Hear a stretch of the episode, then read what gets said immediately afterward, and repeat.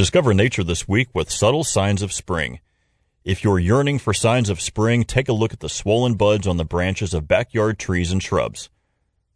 Buds have been present since last summer, but often go unnoticed when competing for attention with a shroud of summer greenery or brilliant fall colors. Buds form at the base of the stalk where last year's leaves were connected to the twigs.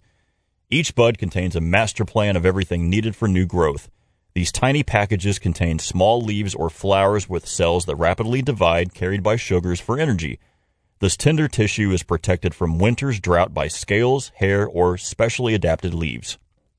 Like getting a signal from an internal clock, water is pumped back into the tree at the precise time and buds begin to swell. The tree, dormant for months, springs into life with spectacular growth. All trees produce flowers, but some of our native trees produce eye popping masses of blooms in the spring. These are the white flowering serviceberry, wild plum, flowering dogwood, and hawthorn, the brilliant pink red bud, and the striking red buckeye.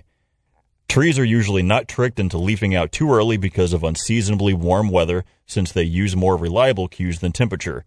The amount of daylight each day and chemical signals within their cells tell trees when it's the right time for bud growth.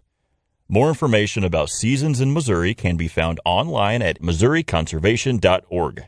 This is Josh Hartwig with the Missouri Department of Conservation, hoping you discover nature and take advantage of Missouri's year long outdoor opportunities.